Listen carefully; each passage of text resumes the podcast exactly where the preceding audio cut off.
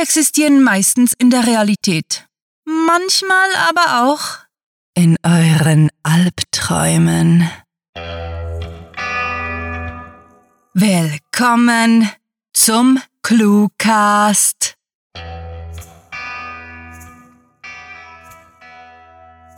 Wir möchten euch herzlich zu dieser Vorlesung in Advanced Clue Theory begrüßen, dem wohl interdisziplinärsten Forschungsfeld im Curriculum, in dem ein jedes Genre der Akademie vertreten ist. Alternativ bietet die Universität das heutige Programm auch als Podcast an. Die Vorlesungen können auf iTunes, Stitcher, TuneIn sowie YouTube abonniert werden. Viel Spaß mit der Kurzgeschichte.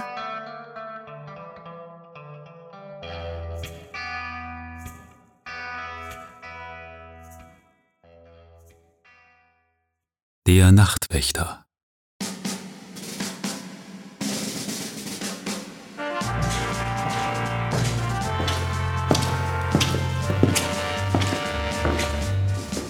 Gemächlich schritt Mr. F. Eigentlich hieß er Fritz Fischer, kein Witz, aber er bevorzugte es aus naheliegenden Gründen, sich Mr. F. zu nennen, durch das spärlich beleuchtete KDW. Er ließ den Schein seiner Taschenlampe nach links und rechts schwenken, so als wäre er auf einer nicht enden wollenden Suche nach etwas, das niemals auftauchen würde. Seine bisher spektakulärste Entdeckung war eine lebendige und außerordentlich wohlgenährte Ratte in der Spielwarenabteilung gewesen. Doch Mr. F gab nie auf und würde wohl auch noch nach dem Dritten Weltkrieg, falls es denn einen geben mochte, jede Nacht seine Runde durch das Kaufhaus des Westens drehen, unermüdlich im Dienst des Guten und auf der Mission, Einbrecher abzuschrecken. Denn wirklich jagen und zur Strecke bringen könnte er sie ohnehin nicht. Wie immer ließ er sich durch nichts ablenken, wachte scharf über die unzähligen und offen gestanden doch eher sinnlosen Luxusgüter, welche hier früher oder später in Würde zu überteuerten Preisen über die Ladentheke gehen würden oder ihrem bloß durch ihren Preis gegebenen Zauber beraubt, auf dem Wühltisch landen würden. Nein, Mr. F hätte nicht eine Sekunde in seiner Wachsamkeit nachgelassen. Der Gedankenstrang riss ab, als er in seine übliche Nachdenklichkeit eintauchte, wie meist erstaunlich abrupt, von einem Moment zum anderen. Die ganzen existenzialistischen Fragen hatte er lange hinter sich gelassen. Sie waren einfach zu deprimierend gewesen, doch auch sonst bot das Leben andere Dinge, über die man grübeln konnte. Da war zum Beispiel die Frage, wer all die Menschen sein mochten, die Tag für Tag hier ihre Einkäufe tätigten und was sie zu Hause so alles taten. Hatten sie Freunde? Vielleicht Feinde? Welche Duschlotion verwendeten sie und warum? Litt der Teenager, welcher das neue Call of Duty gekauft hatte, vielleicht an Videospielsucht? Fragen über Fragen, mit denen sich Mr. F jede Nacht die Zeit vertrieb, Hirngespinste sponn und sich in ihnen verlor, bis schließlich der Morgen dämmerte und ihn jemand von der Tagschicht ablöste. Dann würde er auf sein altes, grünes Fahrrad steigen und gemächlich nach Hause pedalen, bei jedem Wind und Wetter, um dann ein heller Blitz zuckte durch seinen Schädel, oder zumindest kam es ihm in der Hundertstel Sekunde so vor, bevor er das Bewusstsein verlor. Als Mr. F aufwachte, konnte er als erstes eine rote Unterhose sehen. Ich mache die Wäsche später, Helga, murmelte er, doch seine Frau antwortete ihm nicht. Dafür konnte er ein verwirrendes Rascheln hören, das aus der Küche zu kommen schien. Verwirrt kniff er die Augen zusammen und schüttelte den Kopf, was mit einem stechenden Schmerz verbunden war, doch er zwang sich, sich zu konzentrieren. Als er die Augen wieder öffnete, begriff er, dass er in der Unterwäscheabteilung auf dem Boden lag, ausgestreckt wie die Beute eines Jagdzuges, und dass die vermeintliche Küche der angrenzende Laden war, in dem Elektronik feilgeboten wurde. Benommen und mit einem leisen Stöhnen richtete sich Mr. F auf und versuchte den Würgereiz zu unterdrücken, der ihn urplötzlich überkam. Was war denn nur geschehen? Er sah sich um, konnte jedoch beim besten Willen nichts erkennen, woran er sich hätte verletzt haben können. Alarmiert begriff er, dass vermutlich ein Einbrecher am Werk war, der ihn niedergeschlagen hatte, und er zitterte beinahe vor lauter Aufregung. Endlich war es soweit. Endlich konnte Mr. F unter Beweis stellen, dass er der große Held war, der er immer zu sein träumte.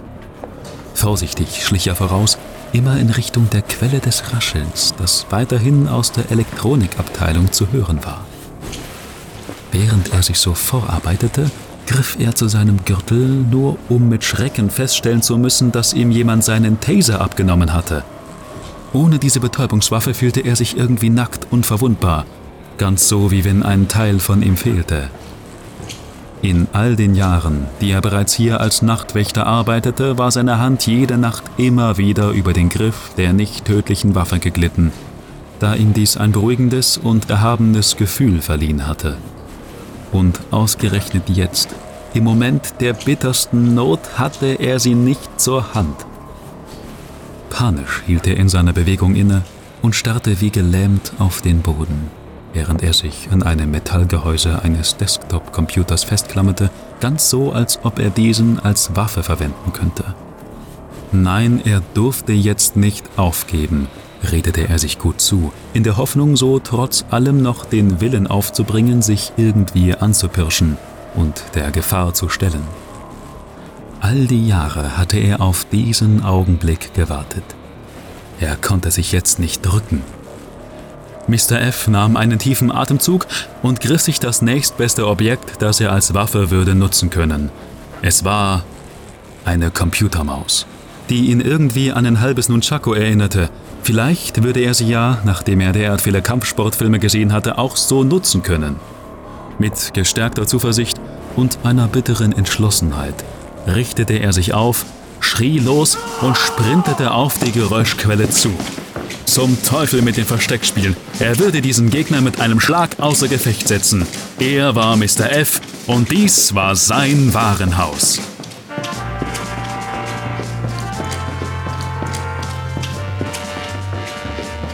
Er konnte einen Schemen erkennen, der, wohl wegen des Radaus aufgeschreckt, versuchte davon zu huschen, schwang seine Maus und donnerte sie dem Einbrecher auf den Hinterkopf. Etwas Blut spritzte durch die Gänge, als der Fremde tot vornüber auf sein Gesicht fiel und seine Diebesbeute, eine Plastiktüte voller Memory Cards, auf den Boden fallen ließ. Erstarrt stand Mr. F. da und hielt noch immer die Maus des Todes in den Händen. Er wollte schreien, doch er konnte nicht. Er hätte ja vor Entsetzen geschrien, wäre es ihm in dem Moment eingefallen.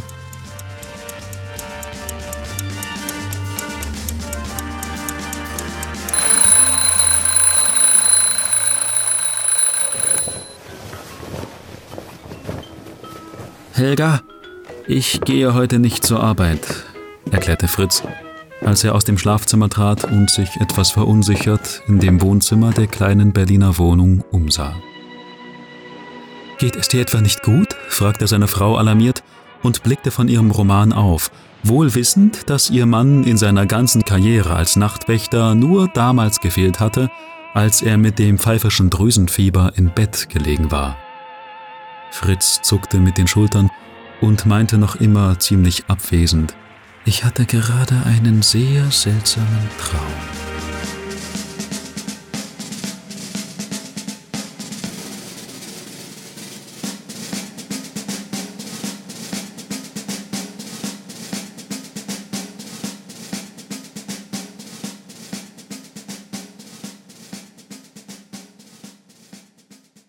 Das war Der Nachtwächter, geschrieben von Sarah.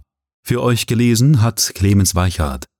Diese Kurzgeschichte spielte am vorgegebenen Setting KDW, Kaufhaus des Westens Berlin, und beinhaltete die Clues Nachdenklichkeit, Videospielsucht, Unterhose, Metallgehäuse und Würgereiz. Wir hoffen, dass euch die heutige Einführung in die Advanced Clue Theory gefallen hat, möchten aber noch auf einige administrative Dinge hinweisen, ehe es Zeit für eine wohlverdiente Pause ist. Die Prüfung findet jeweils am Ende des Semesters auf cluewriting.de statt, wobei sämtliche dort vorhandenen Kurzgeschichten als Vorbereitungsstoff gelten und gelesen sowie bewertet sein müssen. Der naturwissenschaftliche Teil der Clue Theory gliedert sich in Verhaltensbiologie und Physik. Das Schreibverhalten von Wettbewerbsautoren wird erforscht und die Ergebnisse anschließend jährlich in einem Kompendium wie beispielsweise Kurz sowie Schmerzlos veröffentlicht. Die Audiophysik wird von unserem Wellen- und Nicht-Teilchenforscher-Team, den Sprechern, betrieben. Besucht diese Helden des Cluecast auch auf ihren Seiten und vergesst nicht, dem Echo ihrer Stimmen zu folgen. Hallo, liebe Cluecast-Hörer. Ich bin Clemens und ich freue mich sehr, mit der Episode Nachtwächter meinen Einstand in Cluecast geben zu dürfen. Daher noch einmal vielen Dank an Sarah, die diese wunderbare Episode geschrieben hat. Ich bin eigentlich Musikstudent, bin aber sprecherisch sehr interessiert und hoffe irgendwie einen Fuß in die Tür, das ist eigentlich schmerzhaft, aber naja, irgendwas in die Tür zu bekommen, um mal zu schauen, ob eventuell ein Sprecherberuf was für mich wäre, weil ich, wie gesagt, sehr, sehr stimmenfetischistisch unterwegs bin, wenn man das so sagen kann. Und ja, ich äh, hoffe einfach, dass man sich mal wieder hört. Ja, von daher, auf Wiederhören. Zu guter Letzt sei der sozial- und geisteswissenschaftliche Inhalt unserer Clue-Forschung erwähnt. Sämtliche aktuellen Studien aus der Sozial- und Verhaltenspsychologie finden sich, zusammen mit bunten E-Cards aus dem Kunstdepartment, auf Facebook, Twitter sowie Instagram. Wir hoffen, euch auch zu den nächsten Vorlesungen jeden Montag und Donnerstag um 18 Uhr begrüßen zu dürfen.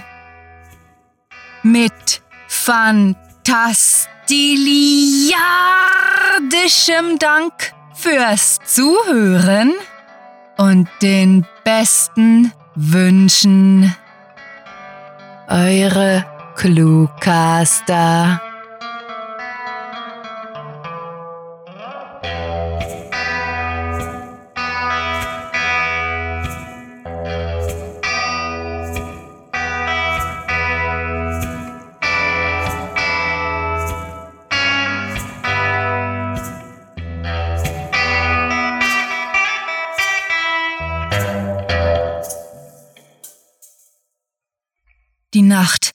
Überall, sie umgibt dich, sie hält dich gefangen.